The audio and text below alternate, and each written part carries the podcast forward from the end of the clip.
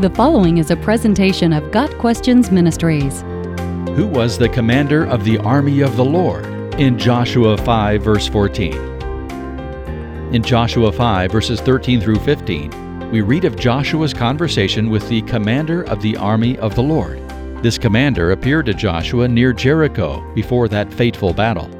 The personage held a sword and told Joshua that the place where he stood was holy ground.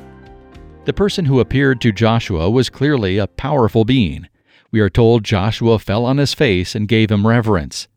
Then Joshua addresses the man using a Hebrew word that means master or lord. Joshua clearly had much respect for this being.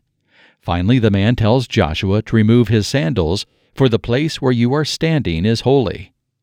Based on this information, there are only two possible identities for this person.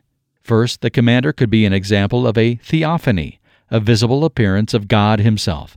Supporting this view is the fact that Joshua was to take off his sandals, similar to how Moses did at the burning bush when he met God in Exodus 3. The other possible identity of this commander is that he was an angel. This theory notes that the being identifies himself as the commander of the Lord's army, not as the Lord himself. In this view, Joshua's bowing is seen as an act of reverence rather than worship.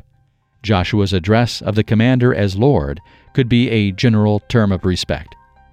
Those who favor the view that Joshua met an angel appeal to the fact that no one can see God and live.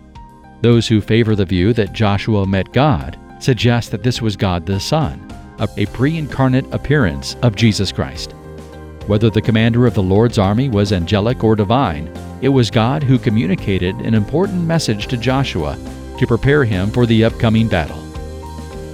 Got Questions Ministry seeks to glorify the Lord Jesus Christ by providing biblical answers to today's questions. Online at GotQuestions.org.